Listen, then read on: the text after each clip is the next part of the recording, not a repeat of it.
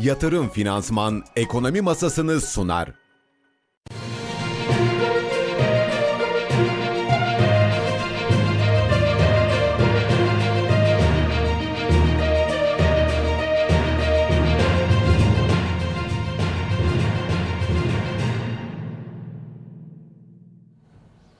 Nasıl bir ekonomi YouTube izleyicileri günaydın. Tarihimiz 20 Temmuz Perşembe saatler 7.30'u gösteriyor ama siz hangi gün hangi saatte yayınımızı açtıysanız hoş geldiniz. Ben Berfin Çıpa, ekonomi masasının ilk yarım saatlik dilimiyle karşınızdayım.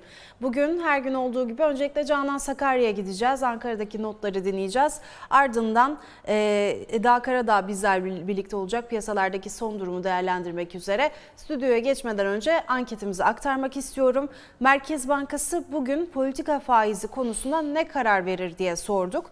200 ila 250 puan artırır, 300 ila 400 puan artırır, 500 puan artırır, %15'te sabit tutar. Yanıtlarınızı ve katılımlarınızı bekliyoruz diyelim. Hakan Güldağ günaydın nasılsınız? Günaydın iyiyim. Herhalde 15'te sabit tutmaz. Yani herhalde bakalım. Yani mutlaka bir Ama arttırım. Beklentiler epey düştü. Ee, evet yani insanlar tabii aslında olması gerekenle yapılabilecek arasında Aynen böyle öyle. gidiyor geliyor. Ee, bir öncekinde de doğrusu 20-25'te ağırlıktaydı tahminler. geniş bir Böyle aralıktaydı. 15 gelince Evet. e, şimdi bugün Alaaddin Aktaş da yazmış. E, onunla, e, onun yazısı üzerinden de gideriz. O da diyor ki bir öncekinde böyle tahminler çok şaşırınca yoğurdu, Yoğurdu üfleyerek. e, üfleyerek yiyorlar. Sütten ağzı yananlar diyor. Bakalım göreceğiz. Ama piyasaların e, beklediği önemli kararlardan bir tanesi biraz böyle 17-18 e, puana böyle %17-18'e faiz, politika faizi oralara doğru sıkıştı gibi ama yani beklentiler bakımından e, kurları etkileyecek, önümüzü görmemizle ilgili e, soru işaretlerine bir takım yanıtlar olacak. Merkez Bankası'nın bağımsızlığıyla ilgili e, soru işaretlerine bazı yanıtlar olacak. Olacak da olacak. Her bir adımı e, son derece dikkatle izliyor ekonominin aktörleri. Reel sektör de öyle. E, sıkıntılar var. E, Gürkan Tekin bu Akdeniz Hazır Giyim ve Konfeksiyon İhracatçıları Birliği bir e, dün de bir e, televizyon yayınında da ifade ettim. Bugün gazetemizde de e, yer alıyor. Kur ve maliyet baskısının ihracata kan kaybettirdiğini özellikle vurguluyor. Tabii bu hazır giyimde daha yukarıda ama diğer sektörlerden de Ekrana da getirdik şimdi. Evet, diğer sektörlerden de doğrusunu söylemek gerekirse e, bu belirsizlik konusundaki şikayetler arttı. Kredi musluklarının hala kuru olduğunu biliyoruz. Hatta daha da kurudu diyenler de var. E, faiz oranları da kredilerde 45-50 bandına geldi oturdu. Ama bu arada mevduat faizleri aşağı iniyor. Yani bir, bir takım değişiklikler oluyor. Eskiden kredi faizleri çok daha aşağıdaydı. Finansmana erişim gene zordu. Şimdi faizler yukarıya çıktı. Evet buralardan bazı krediler kullanılıyor ama buradan kredi kullanmak kimsenin işine gelmiyor. Ama gene e, krediye erişmek yine de sıkıntılı. Yani o e, faiz düzeyi bile henüz finansmana erişimi e, önünü açmadı. Musluklar hala kapalı görünüyor. Onun için Merkez Bankası'nın kararı gerçekten son derece önemli. Tabii hemen arkasından da e, mutlaka bu e, enflasyon raporuyla ilgili Merkez Bankası'nın ne diyeceği çok dikkatle izlenecek. Orası da önemli mesajlar verecek. E, ve tabii Fed'in de bu arada Evet. bir kararı var. Kararı 25 olacak. bas puan %100 bekleniyor neredeyse. %100 bekleniyor. Ben çok emin değilim. Hmm. Ama tabii ki e, ben bir ekonomist de değilim. Sonuç itibariyle bir piyasa uzmanı da değilim ama hani e, Fed'in de artık böyle enflasyonun yüzde 3 civarına gelmiş olması yıllık Amerika'da e, daha önce attığı adımların bazı e, sonuçlar verdiğini de gösteriyor. E, Bakalım onların hepsini izliyor olacağız Evet. ama bu Temmuz ayı böyle tatil ayı falan derken sen söylüyordun değil mi? Ya bu ekonomi gazetecileri Evet, için evet. tatil gelmiyor diye dış Yok, politika onlar e, için gazeteci yani or- orayı takip eden meslektaşlarımız açısından da tatil biraz zor gelecek gibi görünüyor. Evet. Gene konuşuruz Ukrayna tabii bu tahıl koridoru meselesinde. Rusya'nın verdiği karar e, yani bu tahıl koridorunu artık sürdürmeme kararı Hı hı. şu anda geçerli olan o. Evet. Hani her ne kadar ya döner filan dense de şu anda tahıl koridoru fiilen işlemiyor. Durduruldu, evet. Ee, Ama bu anlaşılan Tuna Nehri'ne doğru Ukrayna'yı yöneltmiş. Evet, bugün Yani- haberlerimizden de biri o da. Dış ne dış gündem e, soğuyor ne ekonomi Yok. haberleri soğuyor. Hayır. Havalar da giderek ısınıyor. Daha da sıcak havalar gelecekmiş. Kaliforniya'da evleri beyaza boyuyorlarmış. Evet. Ee, Afrika'dan geliyor önemli ölçüde ama Türkiye'yi de etkileyecek gibi Artık görünüyor. Sıcak daha fazla gelmesin ya. Sıcak daha fazla gelmesin ama gelecek gibi görünüyor Berfin maalesef. Yani e, sıcaklardan çok şikayet eden yok. Belki bir kısımda şi- şikayet de etmiyor. Ne güzel yaz aylarını yaşıyoruz diye. Belki de. Ama bunaltıcı olduğu zaman, Evet. üst üste geldiği zaman sadece şikayetle kalmıyor maalesef can da alabiliyor. Ay evet evet. 2004 Maalesef. Ağustos'unda Fransa'da gelen sıcak hava dalgası yaşlıları, obezleri ve hatta e, çocukları özellikle üst katlarda Hmm. e, oturanları e, klimasızda olanları çok ciddi etkilemiş. 35 bin ölüme neden olmuştu o dönemde. Yani sıcak hava dalgası önemli bir konu. Dün e, Global biz konuşmalarda konuştuk Evet. üzerinde. YouTube'dan E, izleyicilerimiz de bu arada hatırlatalım izleyebilirler. Geriye Tabii. global konuşmalarda bu Evet. konuyu ve onun yani sıcak hava dalgasının havalardaki bu ısınmanın ekonomiye etkisini Hı hı. konuştuk her yönüyle. Ama Miktat Kadıoğlu hocamız e, çok güzel tavsiyelerde bulunuyor. E, onu da e, çeşitli e, sitelerden Habertürk.com'da rastladım. E, güzel tavsiyelerdi. Sosyal Hakikaten medya hesabında da Var. sıkça paylaşıyor. E, kulak vermek Evet, lazım, görüp uzmanlığı. izlemek lazım. Kesinlikle. Dikkatli de olmakta fayda var. O zaman hemen ekonomi komiserimizin hazırladığı güne başlarkenle başlayalım. Merkez Bankası Para Politikası Kurulu bugün faiz kararını açıklayacak. Haziran ayı toplantısında faizi 6,5 puan artırarak %15'e çeken Merkez Bankası'ndan beklenti politika faizini %20'ye çıkarması yönünde. Ancak anketler her ne kadar 5 puanlık artışa işaret etse de son günlerde piyasanın faiz artış beklentisi 2 ila 3 puana kadar gerilemiş durumda. Türkiye ile Birleşik Arap Emirlikleri arasında 50,7 milyar dolarlık anlaşma imzalandı. İki ülke arasında imzalanan anlaşmalar enerji, ulaştırma, altyapı, lojistik, e-ticaret, finans, sağlık, gıda, turizm, emlak, inşaat, savunma sanayi, yapay zeka ve ileri teknolojiler gibi alanları kapsıyor. Türkiye'nin çektiği yabancı doğrudan yatırımlar salgın dönemi dışında son yılların en düşük seviyelerinde. Yatırımlar içindeki gayrimenkul ağırlığı da devam ediyor. Ocak-Mayıs döneminde Türkiye'ye net yabancı sermaye girişi 2 milyar 3 milyon dolar oldu. Ukrayna askıya alınan koridora alternatif olarak Tuna Nehri üzerinden tahıl ihracatına başladı. Nehrin derinlik sıralaması nedeniyle tahıl ticareti büyük gemiler yerine küçük tonajla yapılacak. Büyük bir geminin taşıdığı yüke 10 küçük gemi gerekeceği için trafik artacak, navlun yükselecek. Bugün yurt içi ve yurt dışı veri trafiği oldukça yoğun. Günün en kritik verisi Türkiye Cumhuriyet Merkez Bankası faiz kararı. Ardından haftalık para ve banka istatistikleri ve yurt dışı üretici fiyat endeksi ile tüketici güven endeksi kamuoyuyla paylaşılacak. Yurtdışı cephesinde ise ABD verileri öne çıkıyor. İşsizlik maaş başvuruları, Philadelphia Fed imalat endeksi ve ikinci el konut satışları yatırımcının radarında olacak. Almanya cephesinde de üretici fiyat endeksi açıklanacak. Evet öne çıkan başlıklar bu şekildeydi. Dün e, aslında kritik haberlerden biri de Birleşik Arap Emirlikleri ile 50,7 milyar dolar değerinde 13 an- anlaşma imzalandı. İletişim Başkanlığı da e, açıkladı. Türkiye ile Birleşik Arap Emirlikleri arasında muhtelif alanlarda 13 belge imzalandığını ve anlaşmaların toplam tutarının 50,7 milyar dolar olduğunu açıkladı. Ee, Cumhurbaşkanı Recep Tayyip Erdoğan'dan açıklamalar vardı. Onu da hemen aktaralım. Anlaşmanın iş dünyamıza tanıtılması için sonbaharda İstanbul'da Ticaret ve Yatırım Forumu düzenlenmesine fayda görüyoruz dedi. Ee, Bakan Şimşek'ten de değerlendirme geldi. Ee, güvenin yansıması dedi Bakan Şimşek. Ee, yaptığı açıklamada ihracat finansmanı, deprem tahvilleri, enerji, savunma, altyapı, teknoloji ve bankacılık dahil olmak üzere bir dizi sektördeki anlaşmalar Birleşik Arap Emirlikleri'nin programımıza olan güvenini yansıtıyor açıklaması geldi Bakan Şimşek'ten de. Bu şekildeydi. Evet, e, yani şimdi ben de dün akşam izledim peş peşe geldi açıklamalar. Şimdi bu üç, üç e, günlük, üç ülkeyi kapsayan Evet. tur sona ermiş Dün oldu. sona erdi. Ee, yani somut, yani tabii Suudi Arabistan'da e, da bir Baykar grubun e, bir- önemli bir savunma sanayi konusunda bir anlaşmaya imza koyduğunu biliyoruz, duyuruldu da. Başka anlaşmalar olduğu yönünde de e, ifadeler oldu.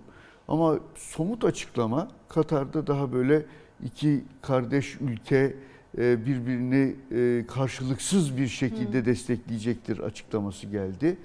E, somut açıklama Birleşik Arap Emirlikleri'ndeki temaslar sonrasında geldi İletişim Başkanlığı'ndan.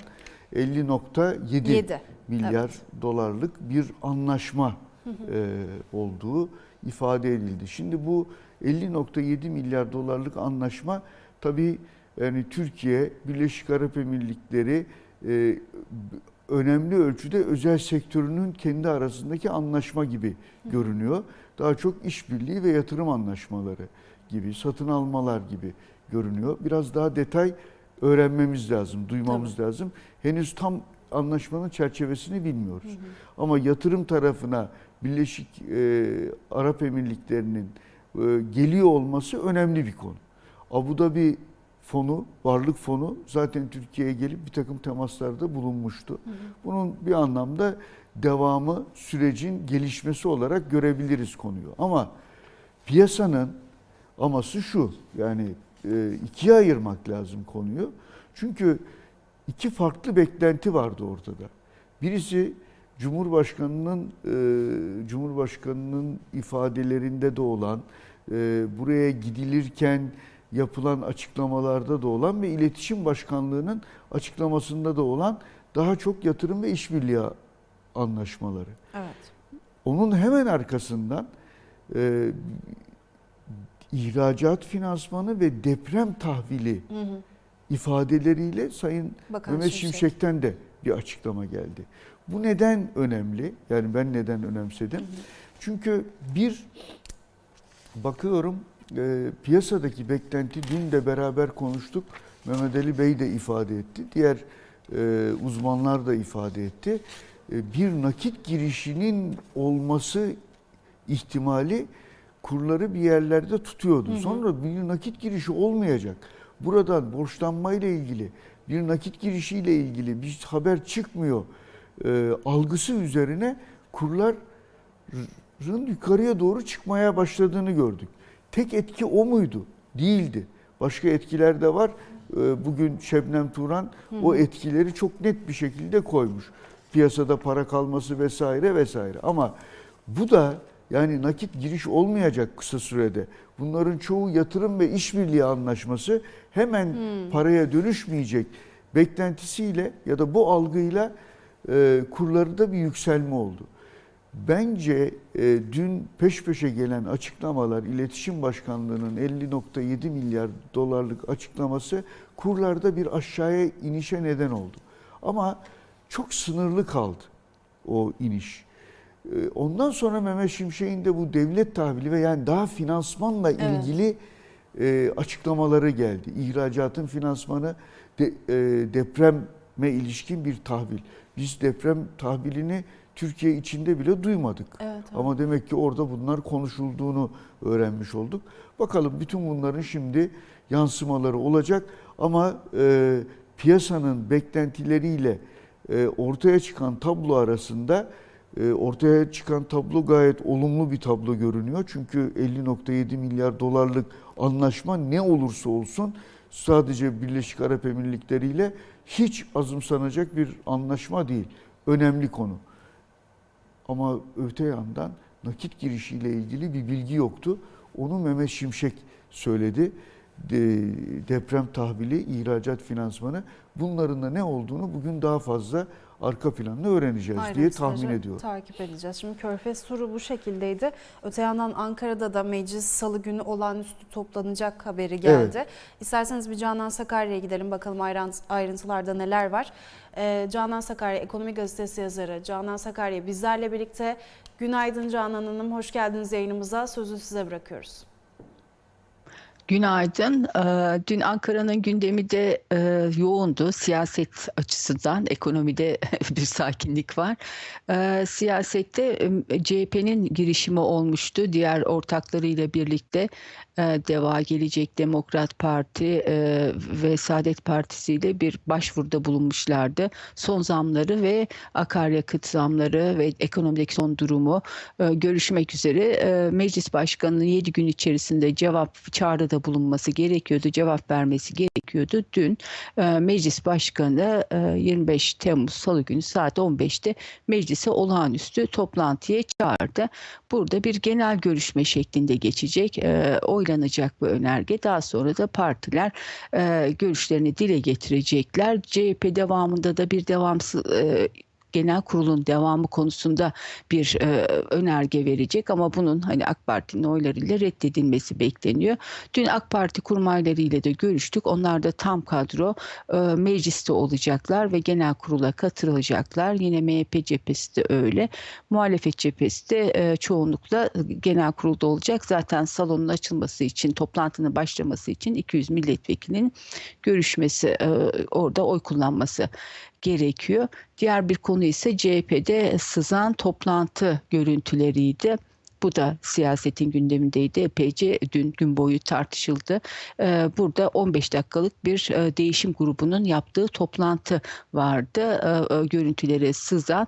e, Bunun tamamının 45 dakika civarında olduğu söyleniyor ve 15 dakikalık bölümde de parti meclisinin olağanüstü toplantıya çağrılması konusu değerlendiriliyor. Burada toplantıya katılanlar Kılıçdaroğlu'nun eski A takımı partinin e, pek çok organında yer almış, pek çok kararında yer almış. En son milletvekillerinin aday listelerini belirlemesi dahil olmak üzere iki isim daha vardı ki bunlar da e, yine Kılıçdaroğlu'nun mecliste vekili olan, e, onu temsil eden isimlerdi. E, birisi C, e, meclis e, Genel Başkan Vekili e, Özgür Özel, diğeri de Grup Başkan Vekili e, Gökhan Günaydın'dı.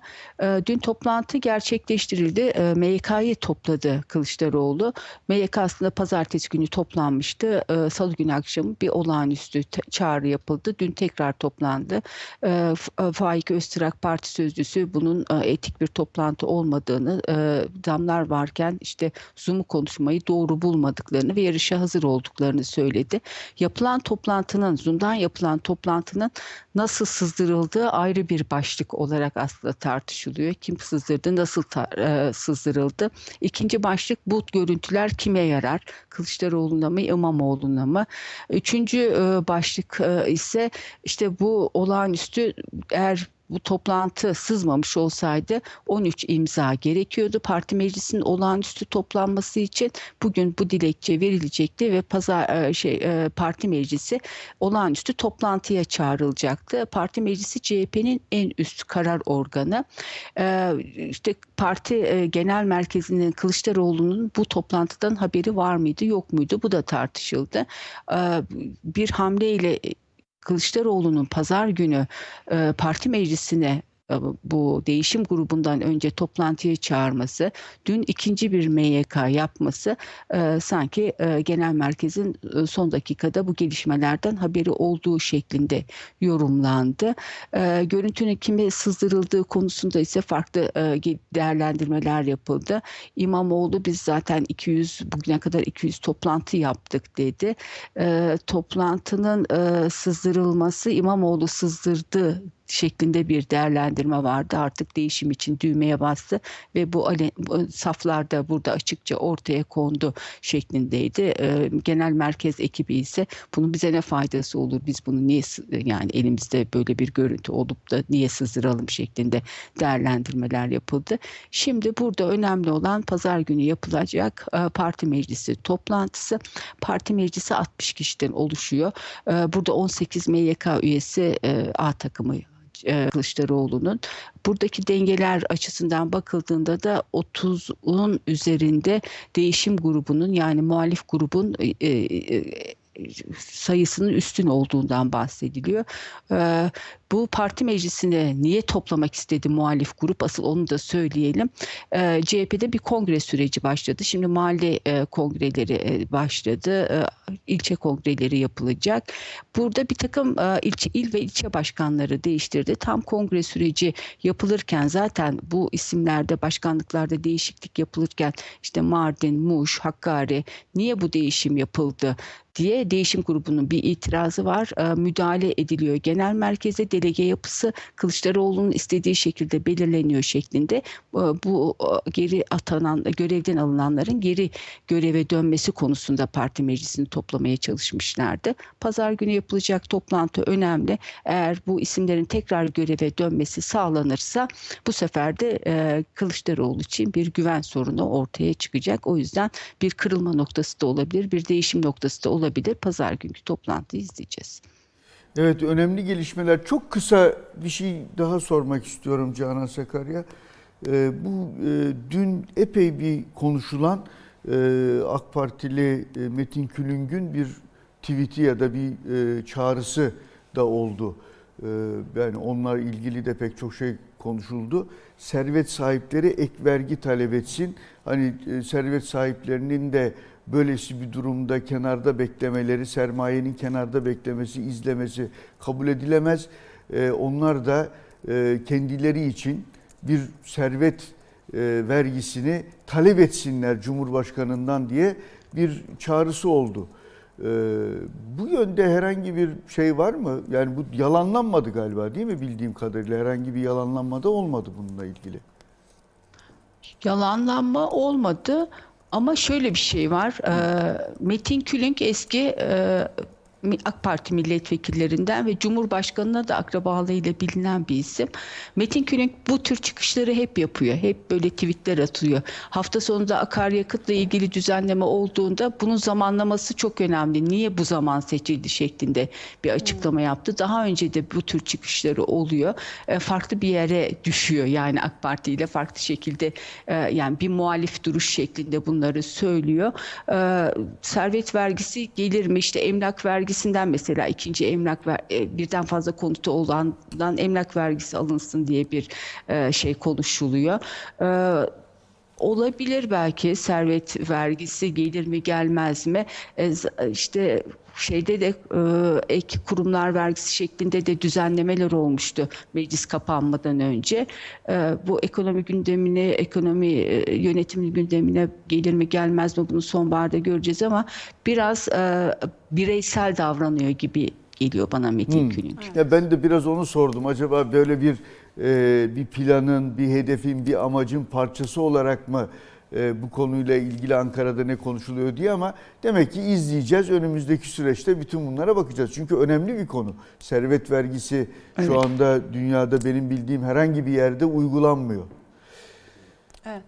Evet. Peki çok teşekkür ediyoruz Canan Sakarya kıymetli katkılarınız için. Ankara'da da notlar bu şekildeydi. Şimdi birazdan Eda Karadağ'a bağlanacağız ama e, Tuğrul Belli'nin e, köşe yazısına Evet. da bir değinmek istiyorum sizinle. Çünkü bugünün en önemli verisi gözümüz kulağımız Merkez Bankası'ndan gelecek e, kararda. Merkez Bankası pozitif bir sürprize imza atar mı başlığı atmış Tuğrul Bel- Belli bugünkü yazısında. Ve şu var Merkez Bankası'nın politika faizini artırmaya devam etmesi bekleniyor ancak piyasa beklentileri siz de e, programın başında belirttiniz. Artış ne kadar olmalı sorusunun cevabı yerine ne kadar artışa izin var sorusuyla şekillendiği için 5 puan olan beklentiler olması gerekenin altında kalıyor demiş Tuğrul Belli. Evet. Ee, yani çok doğru. Ve şunu söylüyor Tuğrul Bey, ben de baktım yazısına. Yani Merkez Bankası piyasaları ne kadar pozitif yönde şaşırtırsa yaparsa, evet. e, ileriye dönük faiz ve enflasyon beklentileri de o kadar pozitife dönecektir e, diye bir tespiti var. E, bir de tabii bu programın başarısı tamamen göreve gelen e, kadrolar ne kadar bağımsız hareket edebilecek bu konu çok önemli. Biraz e, aslında gerçekten girişte biz de değe- değerlendirmeye çalıştık. Sorun bu.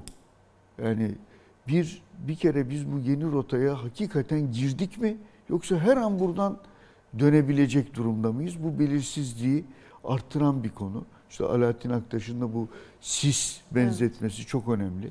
Bence e, hakikaten durumu iyi özetliyor.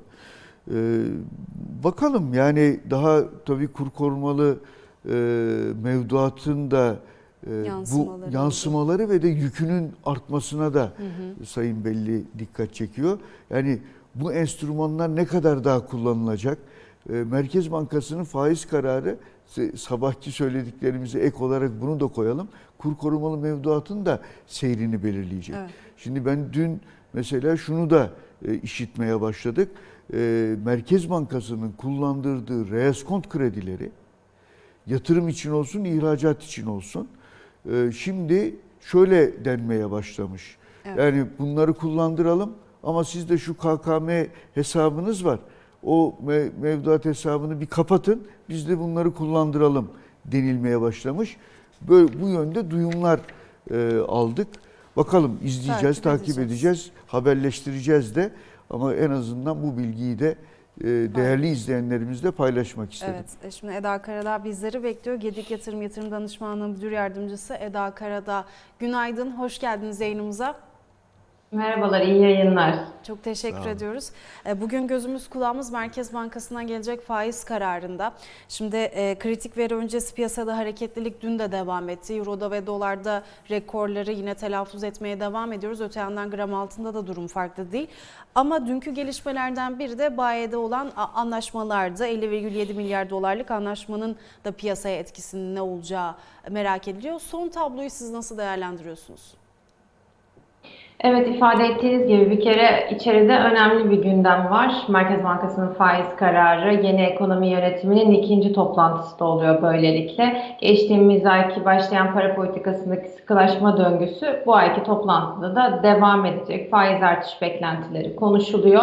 Bakalım geçtiğimiz ayki gibi beklentinin altında mı kalacak bu artış veya piyasanın bu sefer beklentisini mi karşılayacak? Biraz buna odaklanıyor olacağız.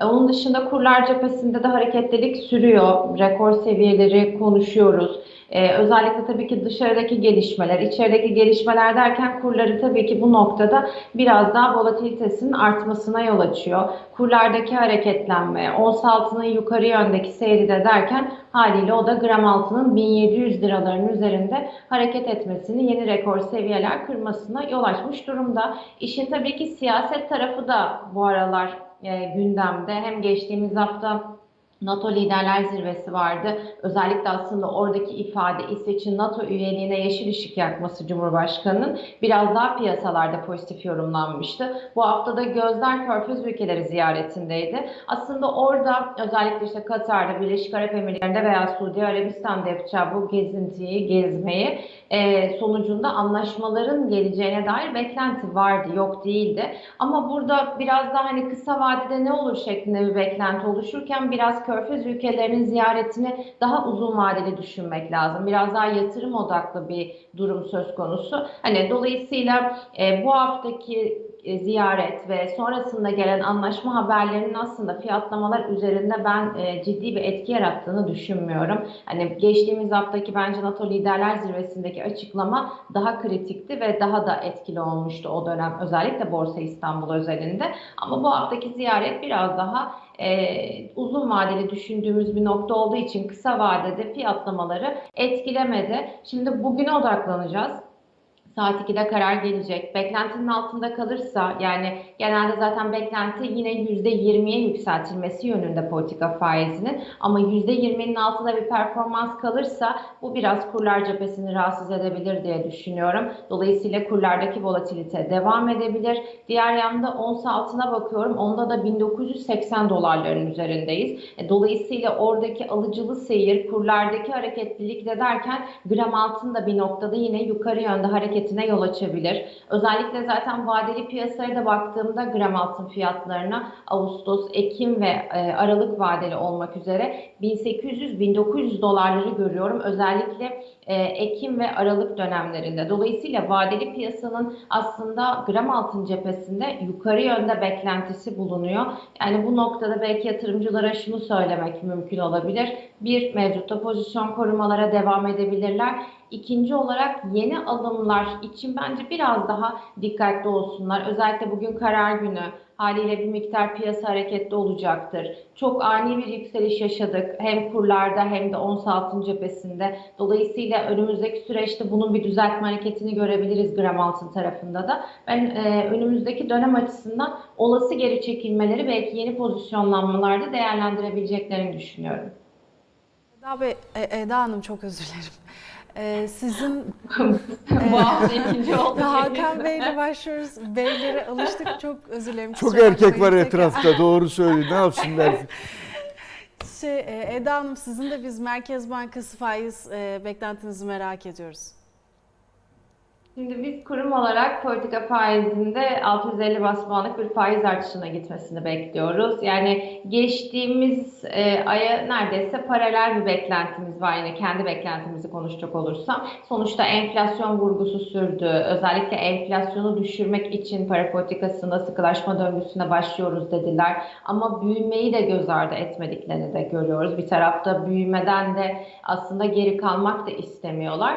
Hani bakalım e, bizim beklentimize ne kadar karşılayacak biraz buna merak ediyoruz. Çünkü piyasada daha düşük miktarlarda konuşulmaya başlandı. Çünkü agresif bir merkez bankası yok karşımızda.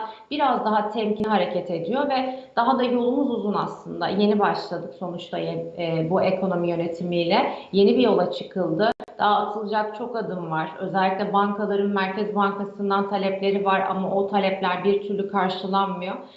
Bir de bugünkü metni tabii ki Haziran ayı toplantısıyla da bir kıyaslıyor olacağız. Biz çünkü Haziran ayı toplantısında yeni ekonomi yönetiminin ilk toplantısı olması sebebiyle bir önceki ayla kıyaslamamıştık. Zaten oldukça sade bir metin vardı. Bakalım bu sade metin uzatıldı mı, yeni ifadeler eklendi mi veya bazı ifadeler çıkarıldı mı? Bu detaylara da bakıyor olacağız ki önümüzdeki aylarda yapılacak toplantılara yönelik beklentileri de şekillendirebilsin. Peki. Çok teşekkür ediyoruz kıymetli katkılarınız için Eda Hanım. Çok sağ olun. Gedik Yatırım İyi Yatırım yayınlar. Danışmanlığı Müdür Yardımcısı. Eda Karadağ bizlerle birlikteydi. Tekrar kıymetli katkıları için çok teşekkür ediyoruz. Hakan Güldağ, sizlerin de yorumlarınız, kıymetli katkılarınız için çok teşekkürler. Ben de teşekkür ediyorum Sağ olun. Berfin sağ Şimdi olasın. haberimize gidelim. DEİK Türkiye Birleşik Arap Emirlikleri İş Konseyi Başkanı Tevfik Öz, Birleşik Arap Emirlikleri Türkiye İş Forumu'nda konuştu. Öz, iki ülke son iki yılda inanılmaz bir ivmeyle hem yatırım hem de ticari faaliyetler kapsamında ciddi rakamlarla işbirlikleri başlattı dedi. Haberimizi izliyoruz. Haberin ardından Barış Esen ve Hakan Güldağ ekonomi masasında karşınızda olmaya devam edecek. E, son iki yılda e, inanılmaz bir ivmeyle hem yatırım hem ticari faaliyetler kapsamında ciddi rakamlarla e, işbirliklerini başlatmış durumda. Son iki yılda e, Türkiye'ye Birleşik Arap Emirlikleri'nin yapmış olduğu bankacılık, liman, lojistik, sağlık ve gıda alanında yapmış olduğu yatırımlarla e, son iki yıldaki ivmeyle e, Türkiye'de neredeyse ilk beşinci ülke anlamında ticari faaliyetlerini büyüten bir ülke olmuş oldu. Biz de Türkler olarak da Birleşik Arap Emirlikleri'nin bütün emirliklerinde farklı farklı faaliyetler göstererek gerek gıda, gerek taahhüt, gerekçe diğer lojistik operasyonlarda ciddi bir iş hacmine varmış durumdayız.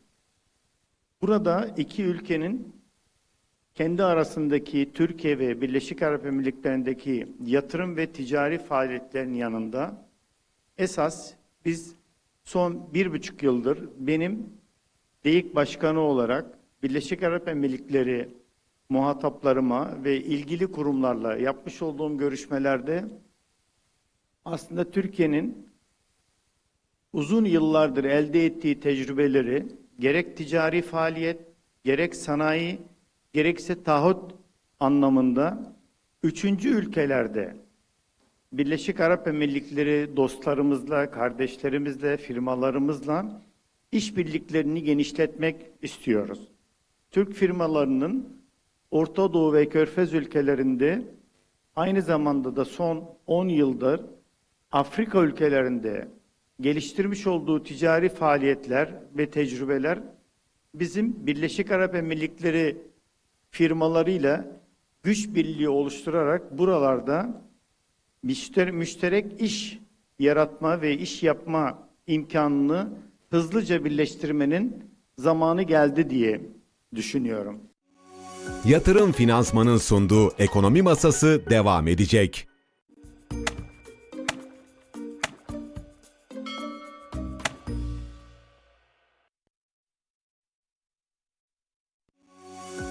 Yatırım Finansman'ın sunduğu Ekonomi Masası devam ediyor. Efendim herkese günaydın. Ekonomi masasında bu sabahta birlikteyiz. Perşembe günü Merkez Bankası kararı ama Merkez Bankası kararından önce hepimizi heyecanlandıran 50.7 milyar dolarlık bir Birleşik Arap Emirlikleri seyahatinden çıkan anlaşmalar paketi var. Şimdi bu heyecan neden? Sanki 50 milyar dolar birden bir anda Türkiye girecekmiş gibi bir hava oluştu. Ee, Hakan abiyle de birazdan konuşacağız. Konuklarımızla da değerlendireceğiz. O anlaşmaların büyüklüğü muhtemelen. Ama ya pek bir şey çıkmadı, somut bir şey yok mu acaba denilen bu Körfez turundaki ilk böyle hani elle tutulabilir ama henüz içeriğini bilmediğimiz bir e, haberle karşınızdayız. Hakan abi günaydın. Günaydın. Kurlar Nasılsın? üzerinde de iyiyim. Vallahi ben de heyecanlandım. 50.7 milyar Tabii. dolara İyi ama para. böyle küt diye gelince çünkü e, yani bir takım- Haber küt diye gelince değil mi? haber küt diye. Ha. Yok. Pa- para, para da- sanki küt dur diye. bakalım. Para, pa- paranın daha sesini duymadık. Evet. Ama e, haberin sesini duyduk. Arkasından da Mehmet Şimşek'in de bir hemen e, açıklaması oldu. O da Tabii. dikkatimi çekti. Çünkü orada İngilizce oldu. İngilizce oldu. Mehmet Aynen. Şimşek Evet. İngilizce tweetler atıyor abi. İlk göreve geldiğinde de hatırla. Değil mi? Evet. Hazine Maliye Bakanı İngilizce tweetler attı. Sonra Evet. içerideki ekonomistler gazeteler dedi ki ya Sayın Mehmet Şimşek bizi acaba pek hani muhatap almıyor mu? Niye İngilizce mesaj veriyor falan diye. Hatırla böyle İngilizce tweet atıyor Sayın Bakan. Ama hedef e, dışarıdan bir şeyleri buraya getirmek olduğu için herhalde orayı daha önemsediği için ilk e, eylemi, ilk tepkisi öyle oluyor gibi de değerlendirmek mümkün. E, yani benim orada ihracat finansmanı ve deprem tahvili vurgusu dikkatimi çekti doğrusu. Evet. Çünkü hani sanki yani tamamen benimki şu anda şey değil yani bil- bildiğim bir şey açısından konuşmuyorum ama böyle peş peşe gelmesinin e, yani bunlar sadece yatırım anlaşmaları, nakde hemen dönüşmeyen konular, para girmekte e, bir zorlanacak yani daha doğrusu hemen girmeyecek daha sonraki bir döneme kalacak bu paraların girişi e, algısını biraz değiştirmek istedi. Oradaki farklı unsurlara da vurgu yapmak istedi diye düşündüm doğrusu. Çünkü deprem tahvili bilmiyorum sen daha önceden duydun mu Türkiye içinde biz böyle bir konuyu konuşmadık. Hiç kulağıma da çalınmadı. Yani belki en azından Türkiye'de böyle bir hazırlık yok. Ortaya çıkmış bir konu yok deprem tahvili diye. Ee, yani deprem vergileri var ama Ama vergileri var. ama, Ama dep- ol- olabileceğine dair birkaç e, ben dedikodu duymuştum. Ama büyüklük 8,5 milyar dolarlık bir sukuk satışı şeklinde diye hani e, içeriden gelen haberler diyelim. Evet. Resmi bir açıklama yok ama. Yok. Yani miktara dair resmi bir açıklama yok ama e, depreme dönük bir sukuk ihracının olacağı ve bununla bir para girişinin olacağı deprem bölgesine harcanmak için o Sayın Mehmet Şimşek'in mesajında da var. Evet. Ama e, sukuk, e, swap vesaire bunlara da çok girilmeyeceği noktasında da daha öncesinden hem açıklamalar oldu hem de zaten her üç ülkenin de buna çok da fazla sıcak bakmadığı, varlık varsa ilgilenelim bakalım e, alabiliriz diye mesajlar verdikleri daha öncesinde konuşulmuştu. Zaten e, biliyorsun dün Vahap Munyar da yazdı. E, ben de orada dinledim e, konuşmayı. E, yani esas itibariyle iş dünyasına da sorulan konu Orta Ortak Doğulu ortak ister misiniz noktasındaydı. Yani ana eğilim zaten bu yöndeydi. Peki. Fakat bir para girişi ihtiyacı da olduğu çok açık. Bakalım bugün piyasaları aynen dediğin gibi çünkü o barut da çok önemli. Yani buradan körfez çıkarmasından ne gelecek meselesi çok önemli. O bir baruttur, o bir silahtır, o bir ekonomi yönetimiyle ilgili önemli bir araçtır. Ama aynı zamanda bugün Merkez Bankası'nın ne diyeceği de son derece önemli. Gerçekten reel sektör merakla bekliyor diyebiliriz.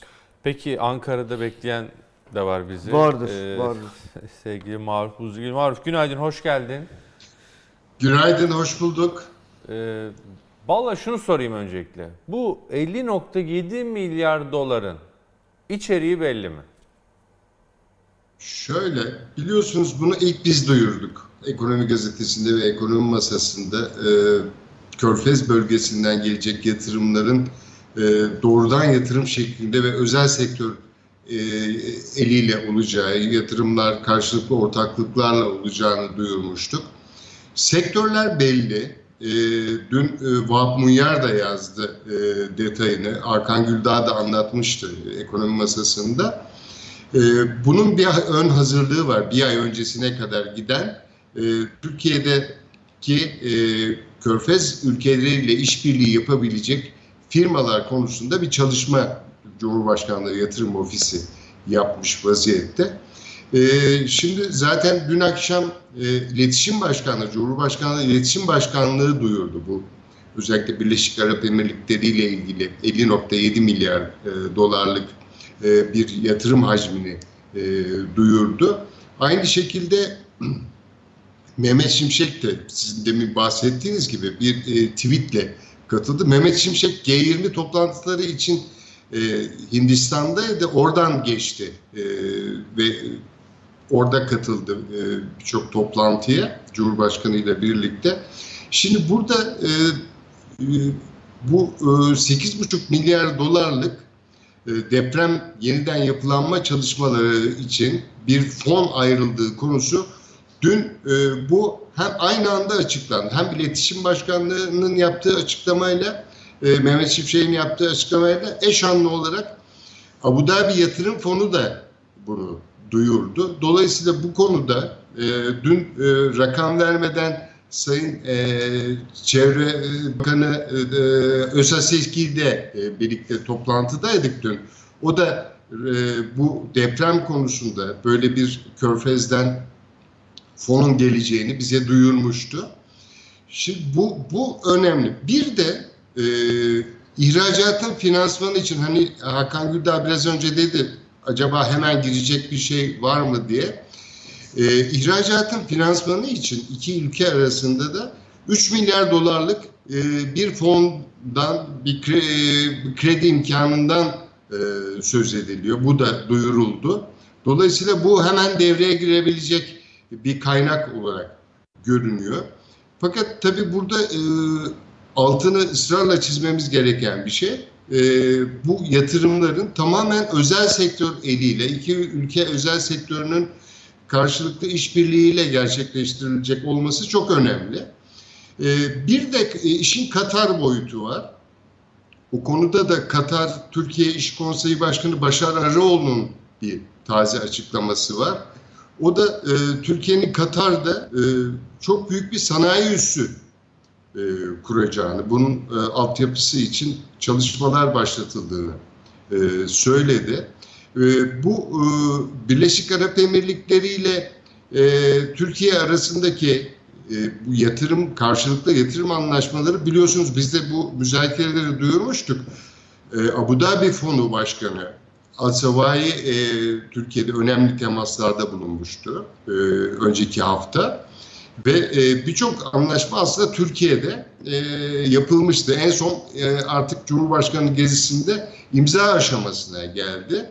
E, biz e, şeyi duyurmuştuk zaten hangi alanlarda işte teknolojiden tarım, gıda, e, altyapı, e, enerji birçok alanda özellikle sürdürülebilir enerji konusunda e, e, tedarik zincirleri kurulması e, konusunda çok e, bir e, yola girilmiş durumda Birleşik Arap Emirlikleri.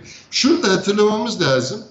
Biz körfez ilişkileriyle, e, ülkeleriyle ilişkilerimizde aslında e, sıkıntılı dönemlerde yaşadık geçmişte. Özellikle Birleşik Arap Emirlikleri ile 2021'den bu yana düzelmeye başladı ilişkiler. O e, bir dönem e, biliyorsunuz çok e, sıkıntılıydı. E, dolayısıyla birden bu düzeye ulaşması sevindirici e, ve Türkiye'nin yatırım olarak yani Körfez ülkelerinin yatırım merkezi olarak, yatırım üssü olarak görülmesi de önemli. Burada merak edilen sonu, soru e, Türkiye e, bu ülkelere nasıl kolaylıklar sağladı yatırım konusunda, nasıl imkanlar, teşvikler sağladı birden bu e, yatırımlar Türkiye'ye akmaya başlıyor şeklinde de e, bir soru var e, aklımızda. E, onu da araştırıyoruz tabii ki. Ama e, önemli bir e, yatırım e, dönemi başlıyor e, Körfez sermayesiyle. Ee, Maruf çok teşekkür ederiz. Ee, aktardıkların için kolaylıklar diliyoruz. Biz değerlendirmeye, konuşmaya devam edeceğiz Hakan Güldağ'la birlikte. Ee, İletişim Başkanı'nın açıklamasına vurgu yaptı. Aslında orada sektörler sayılıyor Hakan abi. Hızlıca geçeyim çünkü çok var. Evet. Yani daha doğrusu yok yok e, bu anlaşmalarda. Doğru. Şöyle enerji, ulaştırma, altyapı, lojistik, e-ticaret, finans, sağlık, gıda, turizm, emlak, inşaat, savunma sanayi, yapay zeka, ileri teknolojiler. Yani aslında yok Her şey var. yok. Her Evet. şey var. Yani daha doğrusu böyle cazip görünen her konu var gibi e, diyelim. E, hani tekstil yok galiba mesela. Yani ama sonuçta gıda var. Gıda Baktığın var, zaman. sağlık var, Sağlık ulaştırma. sağlık zaten başından beri söyleniyordu. Savunma sanayini olduğunu artık somut Zaten olarak anlaşmalar da biliyoruz. Anlaşmalar da var. Tabii e, Maruf Buzcigil'in ifade ettiği bu 3 artı 8,5 diyelim. Yani 3 ihracat finansmanı ve e, 8,5 milyar dolarlık da bir e, deprem tahvili ya da bir fonun gelmesi e, bu bu belki bugün piyasaların e, nasıl algıladığına bağlı olarak önemli bir rol oynayabilir. Bu e, önemli bir nokta. Hani 11,5 milyar dolar bu az değil. Geliyorsa önemli. Gelmiyorsa e, hakikaten piyasalar Merkez Bankası kararına da bağlı olarak e, bir farklı dalgalanma yaşayabilirler. Ee, hocam bizi bekliyor. Profesör Doktor Emre Alkin. Hocam günaydın. Günaydın, günaydın. Çok kıymetli üstadlarım. Ne güzel sizinle sabahleyin beraber program yapmak, güzel haberleri konuşmak. Uzun zamandır güzel haberi hasrettik. Ama şimdi güzel mi değil mi onu anlayacağız birazdan. Evet şimdi size soracağız. Onu- Ya tesadüf de bu arada tam da e, Merkez Bankası kararı öncesinde böyle bir manşet 50.7 milyar dolar. E, yani önemli bir tesadüf oldu bugünkü karar öncesinde. Böyle bir para girişi haberi vesaire. Siz nasıl yorumluyorsunuz hocam? E, çok net Merkez Bankası'nın daha evvel %20'den fazla olmaz diyordum ama %18'den daha yüksek seviyeye faizi çekmeyeceğini anlamış olduk. Bu kadar net yani. Çünkü bu kadar Oo. iyi haberi e, e, Merkez Bankası kararından önce açıklıyorsak aynı zamanda dün akşam çok tuhaf bir operasyon oldu hem dolarda hem euroda. Sanki böyle euroyu 30'un altına çekmek e, do- doları da 26'ın dibine doğru indirmeye çalıştık ama olmadı. Sabahın köründe bir baktık. Tekrar yukarı doğru gitmiş. Ondan sonra euro ile dolar. Şimdi e, ne demeye getiriyorum? Bir kere bu tip anlaşmalar e, diplomatik olarak iyi. Çünkü Birleşik Arap Emirlikleri ile hatırlarsanız Suudi Arabistan ekseninde e, çok sert e, üslupla konuşmalar olmuştu bir zamanlar.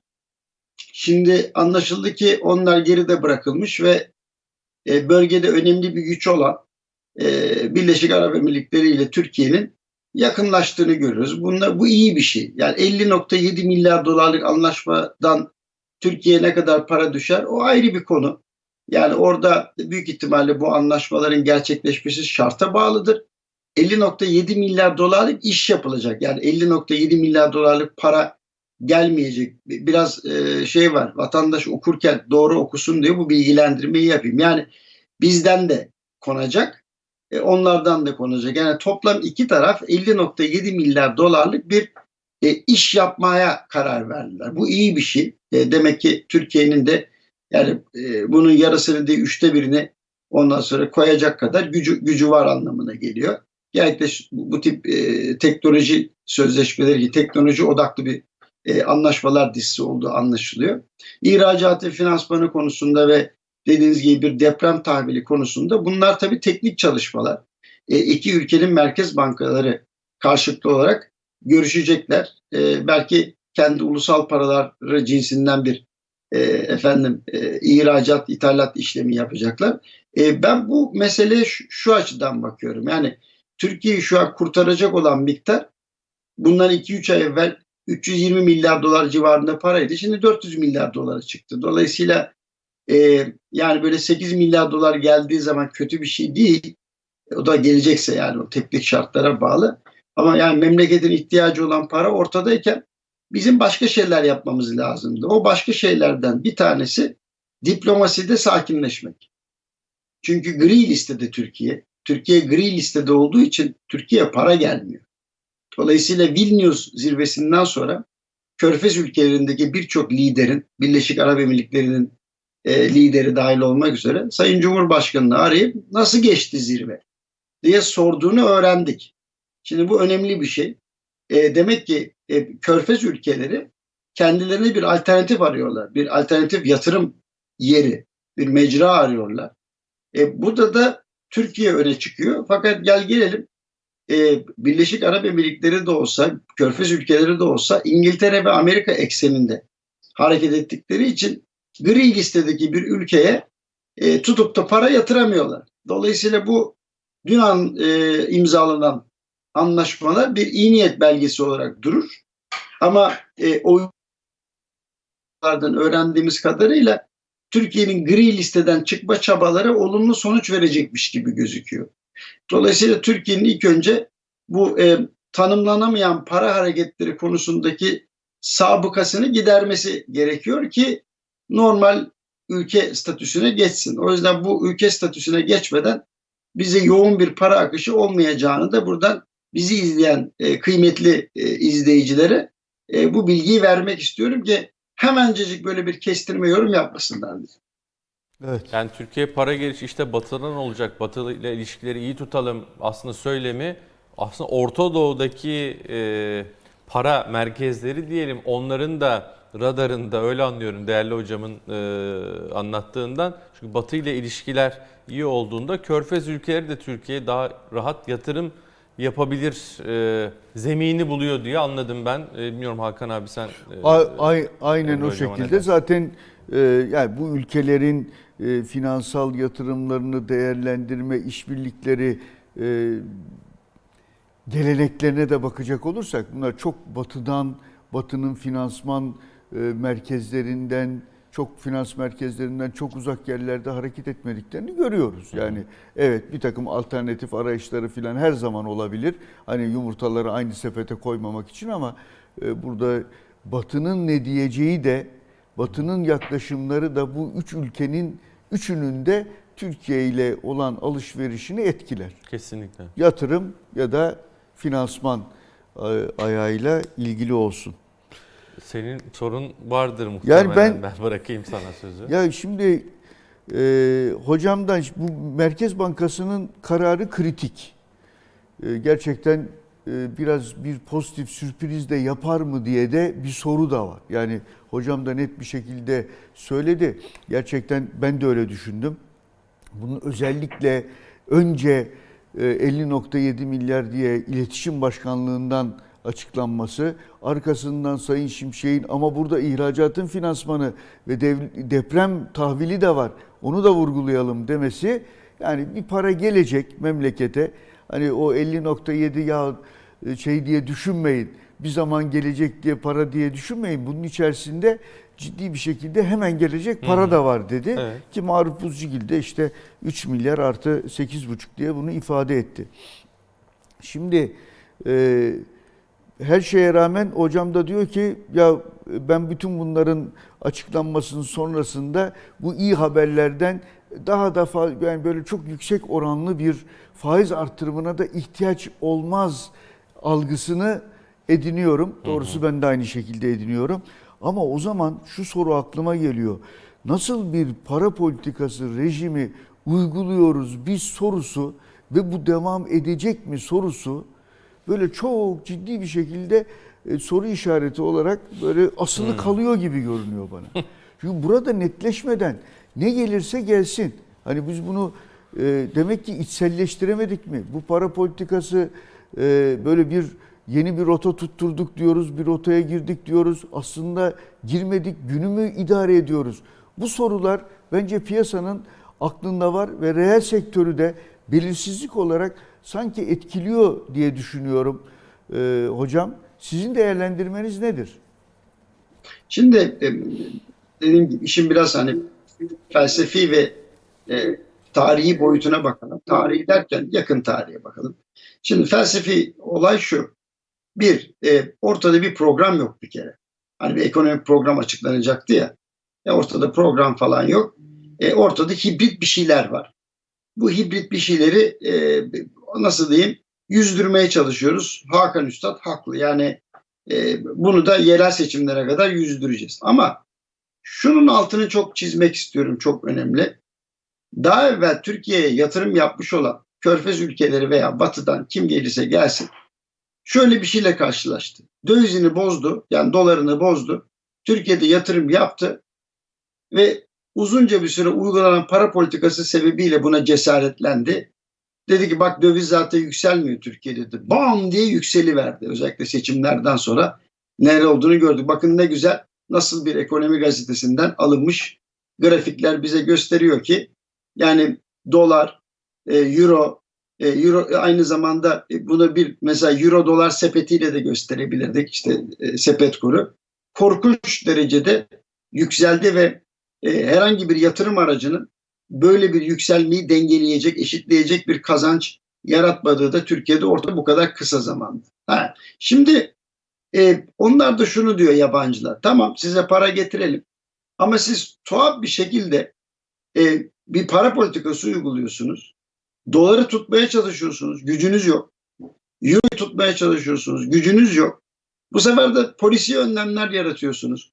Millete diyorsunuz ki döviz alma, şunu yapma, bunu yapma vesaire. Yani öyle ya da böyle sonra gün bir daha yükseliyor.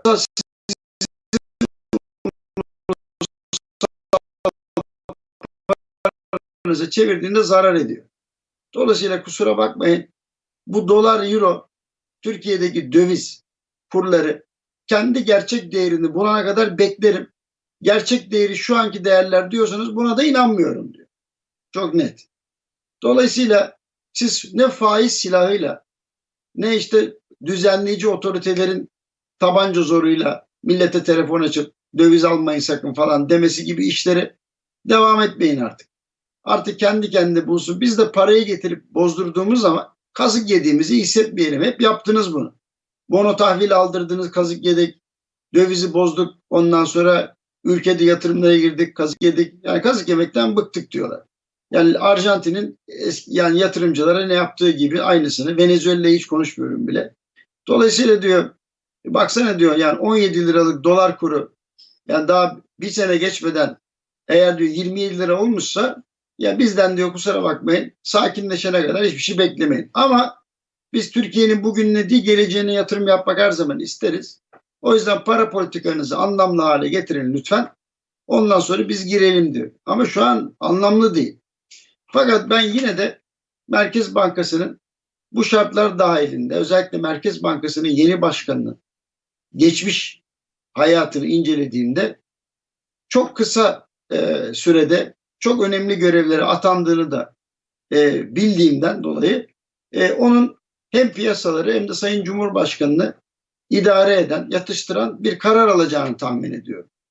Dolayısıyla e, Sayın Şimşek gibi siyaseten kendini çok ortaya atmadan büyük ihtimalle yüzde yirmi maksimum diyordum ama yüzde on sekiz maksimum e, e, politika faizi belirleyip yola devam edecek. Yatıştıracak bir açıklama da yapmaya çalışacak.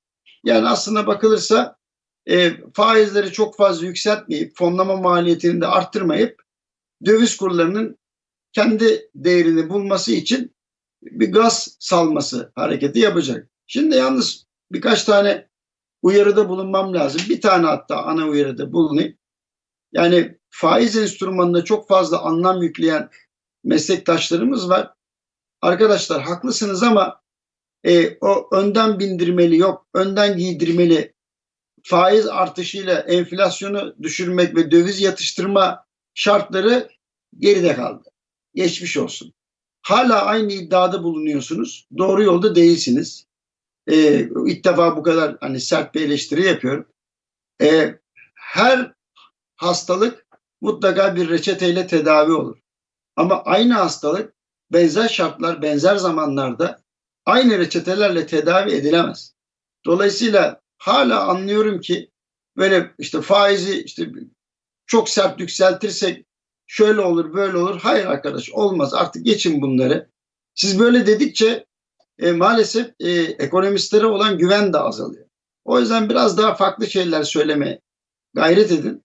Ondan sonra e, e, ve e, bence para otoritesine de yardımcı olun. Sürekli olarak aynı cümleyi tekrar ederek bir yere varamazsınız. O yüzden hani çok iyi üniversitelerde e, iyi e, meslektaşlarımız var. Hani çok da güzel şeyler yazıyorlar. Okuyoruz ama hep aynı şeyi söylüyorlar. O yüzden aynı şeyi söylemeyin arkadaş.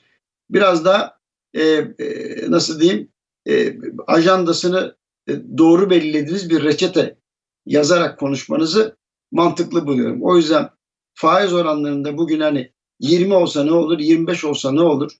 E, büyük ihtimalle e, piyasa faizleri yavaş yavaş aşağı düşerken politika faizleri de bir yerde onunla buluşacak. Ama şu an politika faizlerini çok sert yükseltmenin memlekete bir faydası olmadığını yani sırf millet mutlu olsun diye de Merkez Bankası'nın faiz yükseltmeyeceğini de söylemek istiyorum yani. Ee, vallahi hocam e, izninizle bir şey soracağım. Ama Lütfen. sizin anlattığınıza yine böyle biraz ters olacak. Ee, benim sorum kızmayın. Şimdi e, ya kur yukarıya gitmiş dediğiniz gibi 17'den 20'ye. Yani seçim öncesi 20'den şu an geldi 27'ye yaklaştı. Bir, Yok. iki. Niye Ben- oldu bu? Tutmaya çalıştığımız için o. Evet. Daha önce dediğiniz gibi o bir salınımdan bahsettiniz ya o salınıma zamanında doğal yollardan izin vermediğiniz için şu an daha e, sesli bir şekilde diyelim e, çıkıyor. Yani Ya- yükseltme ameliyatını doğru zamanda yapmış olsaydık bunlar olmayacaktı. Evet. Şimdi kur yukarı gidiyor. E vergi artışları geldi. Hem de öyle böyle değil. Akaryakıta 6 lira birden geldi. Enflasyon beklentileri bir tur daha bozuldu. Şimdi tüm bunlara rağmen biz diyoruz ki ya 20 yapmaz işte 18'e gelebilir işte haberler. Ya hocam biz o zaman yani enflasyonla mücadele falan işte yeni dönem ilk hedefimiz enflasyon. Ya bunlar o zaman vallahi hemen boşluğa düşüyor. Ben öyle görüyorum. Doğru. Yani Aslında zaman... şöyle düş- Buyurun. düşmüyor. Düş. Yani belli bir yerde hastalık belli bir seviyedeyken mesela bir organda bir rahatsızlık var hemen o organa müdahale edip orayı düzeltmeye çalışıyorsunuz. Vücuttan örnek al. Ama siz şimdi ona hiç bir şey yapmıyorsunuz. Bu sefer akseleri olarak farklı organlarda da arızalar çıkıyor. Şimdi siz diyorsunuz ki iyi ben yine de karaciğere dönüyorum. Kardeşim ne karaciğeri adamın kalbinde artık rahatsızlık başlamış. Yani sen bir kere vücudu tamamen yaşatmaya çalış. Sen onu bir zamanlar yapacaktın. Sen onu yapmadığın için zaten böyle oldu ama şimdi senin müdahale edeceğin yer orası değil. Ben çok net olarak söylüyorum. Artık e, muhafazakar iktidarların bu e, piyasa enstrümanlarına müdahale etme şehvetinin bir artık sona ermesi lazım. Bak çok net konuşuyorum. Çünkü bir ülkede her sabah piyasalarda bir krizle uyanıyorsak otomatik olarak idare kendine müdahale hakkı görüyor. Ben bunu görüyorum ama müdahale ettikçe bozulduğu için sürekli her sabah müdahale hakkı görüyor. Ve bu böyle bir fasit daire olarak devam ediyor. Ben diyorum ki bakın dövizin de faizin de efendim tabii asgari ücret müstesna kalmak kaydıyla piyasadaki e, emeğin fiyatının da vesairenin artık piyasa şartları doğrultusunda belirlenmesi lazım. Buna sürekli müdahale edildiği zaman işler daha da kötü oluyor. Bakın neye, neye geldik? Dövize müdahale ettik. Faize müdahale ettik. Ya mal ve hizmetlerin fiyatına müdahale ettik. Şimdi bugün emeğin fiyatına müdahale ediyoruz. Yani zaten dört tane üretim faktörü var. Nedir bu? Emek, sermaye, toprak, bir de nedir? Ham madde vesaire kaynaklar. Hadi sermayenin fiyatını diyeyim. Şimdi bu bir şey söyleyeceğim. Şimdi bu emeğin fiyatını sen belirliyorsun devlet olarak. E sermayenin fiyatı faiz onu da sen belirliyorsun. Efendim ne yapıyorsun? E, ardından ham maddenin vesairenin kiraların her şeyin toprağın fiyatını sen belirliyorsun. E, oldu olacak bari dördüncü e, faktör olan müteşebbisin karını da sen belirle ki o da oluyor bazı sektör. Bu kadar kar edeceksin diyorlar. E, böyle bir ekonomi olmaz. Şimdi o yüzden geçenlerde bir örnek verdim. Futbol maçı oynanırken hepimizin bildiği FIFA'nın koyduğu oyun kuralları var. Ve biz de düşünün ki futbol yorumcular olarak böyle yorumlar yapıyoruz. Ya birisi çıksa şimdi dese ki yeterince bileği güçlü birisi. Hayır kardeşim bu maç böyle oynanmayacak. Bana göre böyle. Ya o zaman bizim yaptığımız yorumun da bir anlamı kalmıyor. Antrenörün e, verdiği taktiğin anlamı kalmıyor. Futbolcunun yaptığı hareketin anlamı kalmıyor. O yüzden bizim alelacele yani o Mehmet Şimşek'in büyük bir cesaretle ifade ettiği bu diyor yani rasyonel e, ekonomi politikalarına dönmekten başka çaremiz yok. Hayır kardeşim ismi rasyonel değil onun. Doğrudan doğruya piyasa ekonomisine bizim geri dönmemiz lazım. Bu müdahale korkusu yani aslında ben müdahale şehveti olarak adlandırıyorum ama bunu e, sürekli olarak yani bir şeyleri kontrol etme rahatsızlığını bizim artık bırakmamız lazım. Bu sadece muhafazakar iktidarlarda da yok. Yani bazen mesela sol iktidarlar da yapıyor bunu dünyada. Yani ne gerek var buna kardeşim? Yani ortada bir e, kapitalist ekonomi var. Ondan sonra hani liberal bunun daha çok liberal olması lazım ki çalışsın. Ama siz kapitalist ekonomiyi kabul edip anti-liberal işler yapmaya çalıştığınız zaman onu e, o zaman ne diyorsunuz? Epistemolojik kopuş işte bir önceki bakanın dediği gibi o oluşuyor. E bırak ya kardeşim madem öyle. Piyasa şartlarına göre belirlesin. Ama senin burada vazifen devlet olarak güçlünün zayıfı ezmesini önleyeceksin. İşte rekabet yasaları var, haksız rekabet yasaları var vesaire. Ama bunları yapmayıp e, tepeden inme sonuçlarla e, efendim sonuçları değiştirmeye kalktığınız zaman o zaman iş farklı bir yere gidiyor. Ben onu anlatmaya çalışıyorum. Yani faizi belirlemek, işte yok faizi yükseltmek, yok dövize müdahale etmek falan. Bunlar yerine ya dışarıdan bakan birisi desin ya Türkiye'de ne güzel bak piyasa ekonomisi var. Ne kadar liberal ekonomiler uygulanıyor. Bak e, bu arada rekabet yasasıyla da haksız şey e, kendi gücünü istismar edenleri engelliyorlar. Haksız rekabet yasalarıyla ondan sonra fiyat üzerindeki e, ondan sonra manipülasyonları engelliyorlar falan diye bir şeyler söylemek Ama bunu yapmak yerine kusura bakma habire faizi konuşmaya başladığımız zaman o zaman biz piyasa ekonomisinden bahsetmiyoruz. Yine ortada bir otorite var. Otorite diyor ki ya dur ben bu sabah bir bakayım şartlara göre bir de Cumhurbaşkanı'nın gözünün içine bakayım. O ne diyor? Bankacılar ne diyor? İkisinin ortasını bulayım. Bu arada Sayın Cumhurbaşkanı ile bankacıların görüşü örtüşüyor ha haberiniz olsun. Onlar da faizin yükselmesini istemiyorlar. Çünkü fonlama maliyeti orada değil mi? O yüzden bir kere şunu hatırlatayım. Bankacılar yüksek faiz ortamında para kazanmazlar. Tam tersi düşük faiz ortamında para kazanırlar. Çünkü makas koyacaklar oraya. E, iş, iş çerazesinden çıkar yoksa haberi yüksek faize 40'la al 60'a sat. E, öyle ekonomi mi olur? Dolayısıyla onlar biraz daha hani düşük kalmasını tercih ediyorlar. Ama iş bu yani bizim e, alelacele e, içinde bulunduğumuz kapitalist sistemin gerçeğini kabul etmemiz lazım. Biz kapitalist bir sistemde yer alıyoruz. Biz sosyalist falan değiliz, komünist değiliz. Bir piyasa ekonomisi var. Ama biz buna habire her tarafından müdahale etmeye kalkarsak e o zaman konuştuğumuz tek şey bugün Merkez Bankası ne faiz arttıracak. Ve bir ekonomist olarak bu bana zül geliyor. Çok da canımı acıtıyor. Yani bir, hiçbir matematik formülü uymuyor ya ekonomiye. Böyle bir şey olabilir mi? Yani piyasa şartlarını bırakılsa kendi şartlarını bırakırsa bir, bir matematikle bunu izah etmek, matematikle rasyonalize etmek mümkün olacak. E olmuyor. Yani bir türlü. e, hocam aslında çok güzel işte analojiyi zaten e, çok güzel kullanır. İş sadece işte atıyorum kalpteyse yani hastalık artık kalpte değil hani işte bu kalp yetmezliği atıyorum e, başka organları da etkiler Çoklu hale organ. geldi. Ha çoklu organ. Sen şimdi hala diyor hoca kalbe odaklanmış. Ne diğer işte beyne belki pıhtı attı vesaire Allah korusun. E, oraya da bir bakmak lazım diyor. E, genel itibariyle hastayı bir rahatlatmak lazım diyor. E, fazla da müdahale etmemek lazım diyor. E, hocam valla mesajlar çok net. Biz çok teşekkür ederiz katkınız için. E, hayırlı uğurlu olsun bu arada üniversite e, değil mi? sonuçlar da açıklanmış. E, Evet, evet. Tercih dönemi de başlıyor. E, Topkapı Üniversitesi Rektörü olarak da e, güzel bir tercih dönemi diliyoruz sizlere. Ben İnşallah. tüm meslektaşlarıma, üniversite rektörlerine yeni dönemde başarılar diliyorum. Sağ olun hocam. Kolaylıklar diliyoruz. Kolay gelsin hocam. Ee, biz Hakan Güldağ'la sohbete devam edelim. Ee, aslında bugün köşe yazısında sevgili Alaaddin Aktaş da sisli havada araba kullanmak diyor bu döneme. Aynen. O da Ee, onunki onun benzetmesi de güzel. Evet yani diyor ki hava diyor kar yağışlı olur, yağmurlu olur bir şekilde idare edersin. En zoru diyor özellikle uzun yolda sisli yolda hava, e, sisli havada araba kullanmaktır diyor. Şu an bir sis var. Farını Ee, kapatıp gelen de oluyor diyor. Evet. Yani- Ar- arabayı götürmeyip sağa çeken de olabilir diyor. Olabilir, yani evet. gidemiyorum ben deyip sağa çeken de olabilir diyor. Tahmin yapmak hiç kolay değil Merkez Bankası kararı ile ilgili. Ama bu sisli yolda en çok zorlananlar da demiş yazının sonunda sabit gelirler.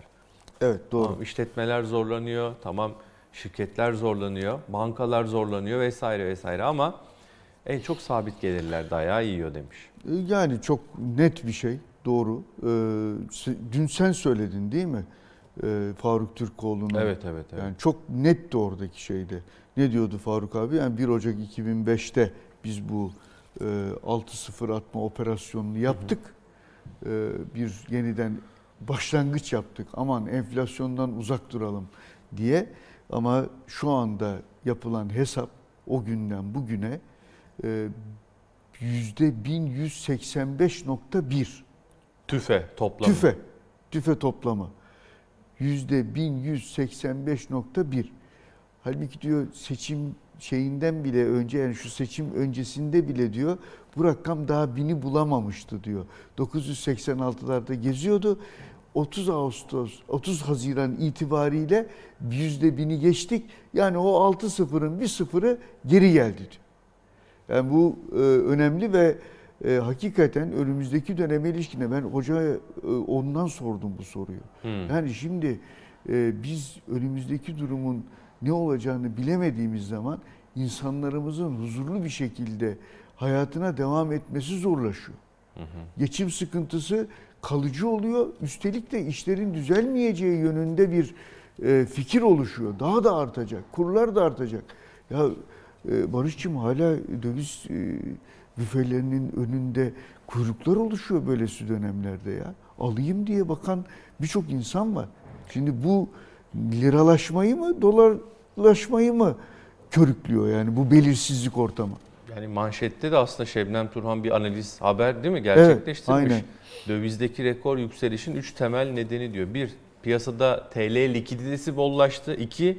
Mevduat faizlerinde iniş var 30'ların altına diye. Bunu KKM e, yapmak isteyenlerin de faizlerin aşağı geldiğini görüyoruz. 3. Kur korumalı mevduatını yenilemeyenler dövize gidiyor diyor. Hani o Evet. tırnak içerisinde bu döviz büfesi olur, bankadan online alış olur bilmiyorum ama e, özellikle Nisan-Mayıs aylarında %40'lar, %50'ler havada uçuşuyordu kur korumalı mevduatta. Aman KKM'yi işte e, cazip kılalım diye. Şimdi o oranlar yok. E, bu sefer KKM'yi yenilemeyenler e, işte belki fiziki olarak döviz talebine kimileri diyelim başvuruyorlar. Öyle, öyle yani e, bilemem ben bugün hakikaten bakacağız. Ya bakacağız da ya mesela Fatih Özatay da yazmış bugün Hakan abi. Neye Hangi- göre karar Ya vereceğiz? neye göre karar vereceğiz diyor. Aynen Fatih öyle. Hoca yazmış. Niye? Çünkü senin diyor bir kur e, kur hareketini takip ediyoruz ama bir enflasyon hedeflemesi var. Sen bu enflasyon hedeflemesine 2006 idi yanlış hatırlamıyorsam Fatih Özatay da görevdeyken e, geçilmiş. Evet, o- 2000, 2002, 2005, ha 2006'da başladı. Evet, Ocak enflasyon 2006. hedefleri. Ben de diyor o tarihte Türkiye Cumhuriyet Merkez Bankası'ndaydım. Evet. Şimdi orada bir %5 hedefi vardı. Bu enflasyon Hakan abi e, yukarı gitti aşağı gitti ama e, hiçbir zaman 5 hedefine gelmedi. Bu enflasyon 80'lerdeyken de hedef 5, işte 12'lerdeyken de hedef 5'ti diyor. E şimdi 39'da ama enflasyon beklentileri yukarıya gidiyor. E hala hedefimiz 5. Bunun bir revizyonu olsun diyor. İki, sene sonuna kadar en azından Merkez Bankası bize bir tahmin versin lütfen diyor. O da yetmez 2024'ü de söylesin diyor. Evet. Çünkü 70'e doğru gidiyor enflasyon diyor. İşte aslında bahsettiğimiz konular aynı ama hocanın da orada da sorduğu Merkez Bankası gerçekten bağımsız mı? Bu yeni rota var mı yok mu? Yani rotayının varlığından yokluğundan şüphe edilir bir hale gelmeye başladı. İşte işler geciktikçe bu oluyor. Alaaddin'in de bahsettiği aynı şey. Diyor ki ya bir, bir iş başlayınca ya yeni teknik direktör geldi. Hoca da bahsetti. E, bir bakalım duruma yani işte herhalde yeni bir dizilim olacak, yeni bir Kendini e, göstermek oyun isteyen olacak. oyuncular olur. Oyuncu oyuncular olacak. E, şimdi ama geçtikçe vakit geçtikçe işler ister istemez tavsıyor. A- Acaba soruları tekrar ortaya çıkmaya başlıyor. Sana şunu sorayım. Defu, e, araya gireceğim ama. Lütfen. Sence Hakan abi izleyicilerimize de soralım. İlk Merkez Bankası toplantısındaki kadar bir heyecan var mı? İki, tabii ki bir önceki döneme göre daha fazla önem atfediyoruz Merkez Bankası toplantılarına ama bu toplantıda bir önceki toplantıya yani ilk yeni dönemin ilk kararı kadar bir önem atfetme var mı?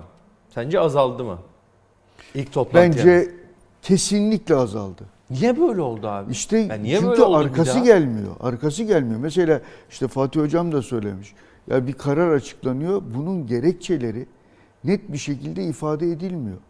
Yani neden böyle? Peki biz bu yolla nasıl bir yere doğru gitmeye çalışıyoruz? Ya hiç merak etmeyin. Enflasyon öyle 50, 60, 70 falan olmayacak. Şimdi görün bakın şundan sonra şöyle bir noktaya doğru gelecek diye bir açıklama da olabilir. Tamam içi boşu olmasın bu açıklamaların. Onlara da çok rastladık.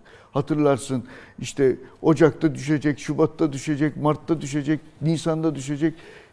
Hep bu açıklamalarla içi boş bir şekilde de bir süreç de yaşadık. Öyle de olmasın. Ama bizim gerçeklere ihtiyacımız var. Merkez Bankası'nın, ekonomi yönetiminin ne yapmak istediğini öğrenmeye ihtiyacımız var. Evet, bunun için herhalde enflasyon raporunu Da bekleyeceğiz. bekleyeceğiz. 27 Temmuz'da yanlış hatırlamıyorsam. Aslında Powell'da, e, ECB'de yani Lagarde'da e, faiz Kararından kararı sonrasından da e, bu açıklamaları yapıyor. Yani bunun önünde bir engel yok. Yani Sayın Gaye Erkan da Amerika'da e, Evet. uzun süre çalıştı. O Tabii, ekolü o de biliyor diye. Ekolü çok gelip gayet iyi biliyor. değiştirebilir yani. Tabii. Çıkıp PPK sonrası soru cevap yapabilir. İşte onu öyle olmayınca hep bir takım soru işaretleri ortaya çıkıyor. Acaba ne kadarına izin var? Yani izin her konuda. Soru işaretleri mi gerçek mi? İşte Değil mi? O da o, Aynen da, bir, o öyle. da bir soru. Aynen bir öyle. Nuri Sevgen'e Peki. istersen dönelim. Gidelim. Doktor Nuri Sevgen, Yatırım Finansman Direktörü bizlerle. E, Nuri Sevgen, iki günlük aranın ardından hoş geldin. Hoş bulduk. E, nasılsın? Günaydın. İyi misin? günaydın. İyiyim işte tedaviler sürüyor. İyiyiz inşallah. Daha iyi olacağız. Siz nasılsınız? Evet abi tedavi deyince de hani böyle bir şey anlar ya diş diş aman böyle çok büyük. diş diş tedavisi tabii evet, tabii. diş tedavisi. Şimdi e, tedaviler sürüyor deyince sanki hani hastanede doktor işte ne yapalım hastane bakıyoruz falan gibi. Aynen tedavi. öyle ama şimdi bu beyaz şeyi giydikçe ben de hemen diyorum ki tamam doktor ama sadece finans doktoru değil yani. Aynı zamanda başka doktorluk meziyetleri de var gibi geliyor bana. Bir yerlere neşter Açılın, atsa nereye neşter atar diye sorasım var. Evet piyasaya bir neşter atabilir Nuri Sevgen. Ee, istersen e, Nuri Sevgen dünkü yükselişle şöyle hatırlayarak başlayalım. Bir de 50.7 mil biz de programda konuştuk. 50.7 milyar dolarlık bir anlaşma bütünü var. Ee, ama işte bu 50 milyar dolar girecek anlamına gelmiyor. Yayında da konuştuk. Senin hem değerlendirmen hem piyasaya etkisi bu haberlerin ve bugün Merkez Bankası gündem yoğun. Ee, sözü uzatmayayım sana bırakayım. Şimdi 50.7 milyar dolarla başlayayım. Bunun detayları açıklanmadı. Yani 50 milyar dolar çok büyük rakam. Yani nihayet 50 milyar dolarlık bir gelir ne yaratacağız ve ne kadar sürede yaratacağız? Bu zamana yayılmış bir şey diye düşünüyorum ben.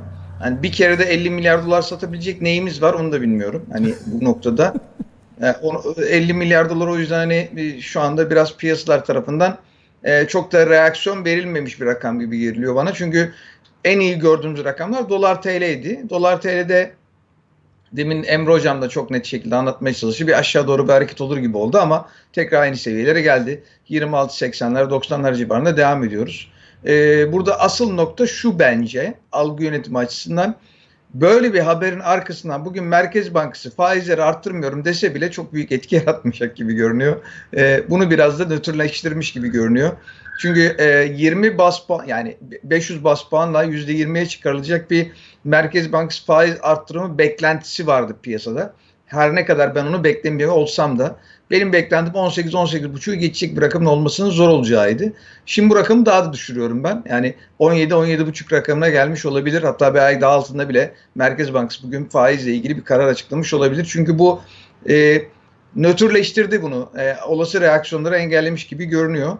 E, en azından şimdilik görüntü o yüzden. Saat 14'te bekleyeceğiz. Tabii forward guidance keşke olsaydı. Ke- yani biliyorsun hep söylediğim bir espri vardır. Fed'de ya da gelişmiş merkez bankalarında faizle ilgili karar verilmeden önce önce çaycılar, odacılar konuşmaya başlar. Sonra Fed e, başkanları konuşmaya başlar. En sonunda Fed'in guvernörü yani e, şu anki mevcut guvernör adını adını unuttum. Bernanke diyeceğim geliyor hala. E, neyse hatırlayamadım.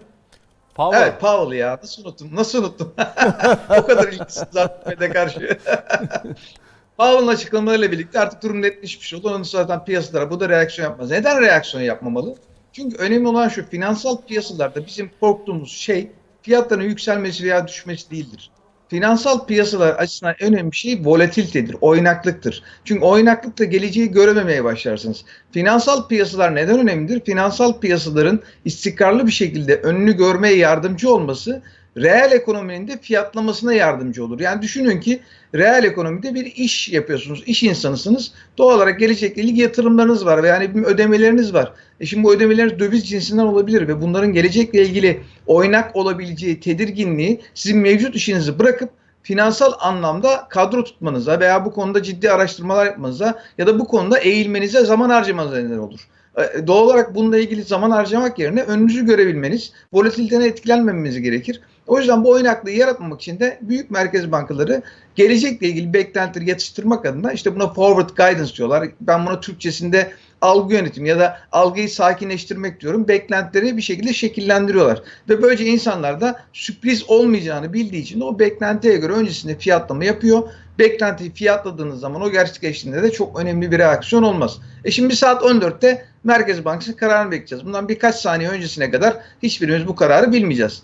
Ee, bu noktada gelecek olan faiz kararı düşük mü olacak, değişmeyecek mi, yüksek mi olacak noktasında reaksiyon e, artabilir, azalabilir. Ben bir senaryo yapayım. Bence faizleri değiştirmezse bir reaksiyon olur. Faizleri 100 bas puan bile artırsa büyük bir reaksiyon olmaz borsalar açısından. Ama kurlarda bir yukarı doğru reaksiyon olma ihtimali var. E, faizi eğer beklenildiği gibi 20'ye çıkarsa yani 500 bas puan artırırsa kurlarda bir ani geri çekilme olabilir. Sonra eski seviyesine gene gelir. Ama borsa buradan olumsuz etkilenir. O yüzden eğer borsa ve ekonomi tarafından bakarsanız faizin artması hükümetin lehine.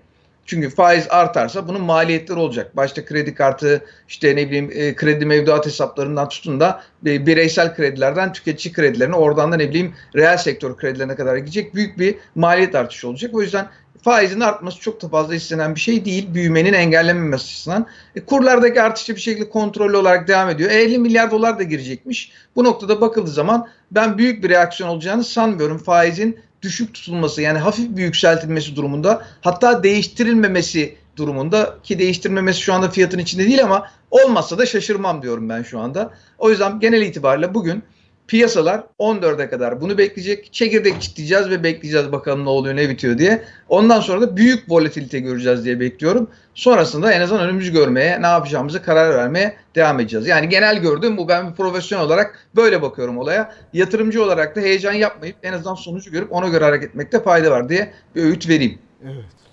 Valla ben şeyi soracaktım gerçekten hani siz belirsizlik, oynaklık diye konuşuyoruz.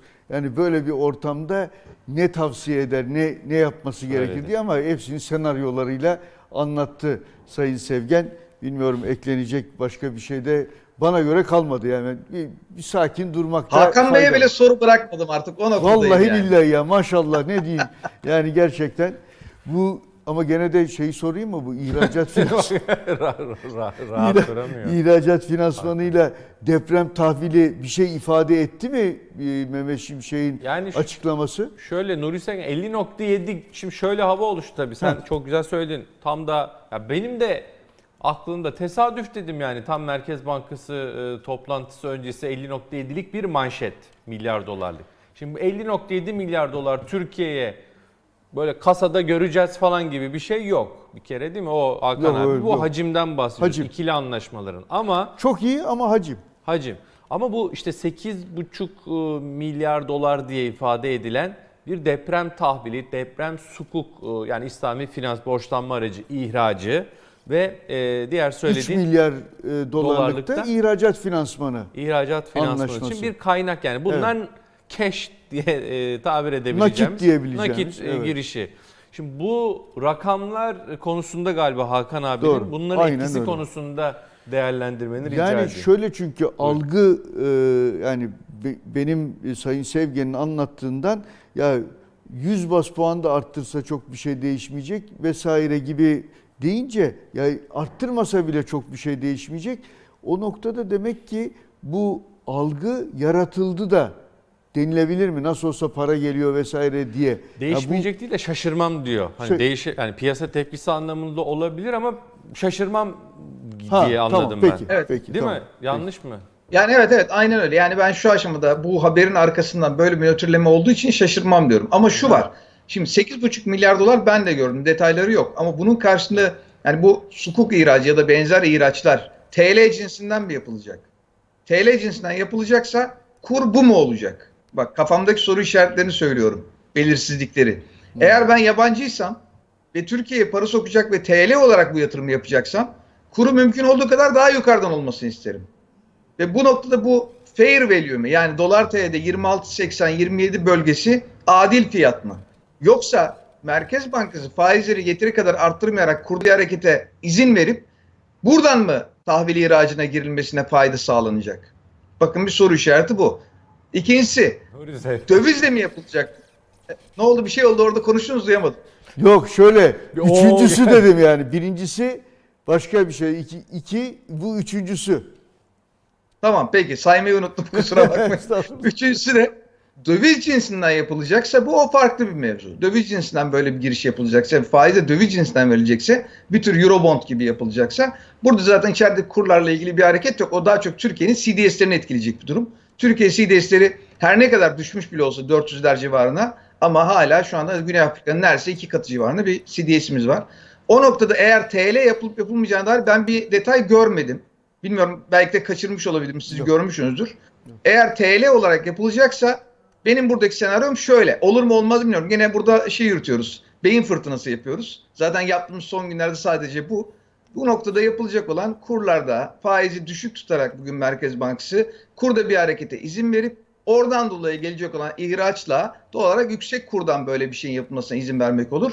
O da görüntü itibariyle sanki 28-28,5 ilk etapta böyle bir şey olursa faiz düşük tutulursa dolar TL'de göreceğimiz rakam gibi görünüyor. Valla e, Hakan abi senin sorun aslında ne kadar e, açıcı olduğunu bir kez daha öğrendik. Nuri Sevgen bir olası senaryo daha ortaya koydu. Evet. E, Ben canım üç. dedim, ihracat dedim, Evet. deprem tahvil dedim. Soruyu sen sordun. Yok yok estağfurullah. Sayın Sevgen de Noktayı güzelce koydu. anlattı. Nuri Sevgen çok teşekkürler. Ben teşekkür ederim. iyi yayınlar diliyorum. Kolaylıklar diyoruz. Ee, hakikaten enteresan. Şimdi bu çok Enteresan ama konuşuldu çok- hatırlıyorsun. E, Kuru yukarı mı itiyorlar, borsayı mı düşürüyorlar bu körfez Ne hesaplar var? para gelsin diye. Ne oldu falan diye. Hani çok konuşuldu. Ee, ben- Ali Ağulu'yla bunu konuştum. Dedim ki Ali abi ya böyle şeyler görüyorum sosyal medyada. Efendim Cumhurbaşkanı körfez turuna çıkmış. Ee, Araplar işte Türkiye'den e, işte borsadan şirketlerden işte mal alsın diye kuru yukarı çekiyorlar. Borsayı da düşürüyorlar, ucuzatıyorlar diye sosyal medyada biraz gereksiz e, dedim yorumlar gördüm. Ali abi dur dedi ki bir dakika Barış'ım dedi. Niye öyle diyorsun? Neden olmasın dedi. Vallahi dedi çünkü yani ben dedim ki yani biz bunları belirleyebiliyor muyuz ki dedim. Yani borsanın bir kolu var. Kolu çevir aşağı, kolu çevir yukarı. Vallahi dedi Barış belirleyebiliyoruz. Hakikaten de bir kol var aşağı, bir kol var yukarı. E, borsayı hani bir şekilde yönlendirebilir. Neden? Çünkü bu, biz deprem sonrası, yani çok üzücü deprem sonrası işte düzenlemeler, yani regülasyonlara atıf yaptı Evet. tabii e, Ali abi işin şakası. Regülasyonlarla borsayı yukarıda tutmayı başardık. E, işte bir BES'lerin oranını artırdık. E, efendim açığa satışı yasaklıyorsun. Ne bileyim varlık fonu devreye giriyor. Borsayı yukarıya çekebiliyor. E, kur zaten kurun tırnak içerisinde kontrollü olduğunu aylardır ya da hatta yıllardır bir şekilde konuşuyoruz. E, buradan Emre Hoca'ya döneyim. Hani çok liberal bir e, ortamda ilerlemediğimizde ortada.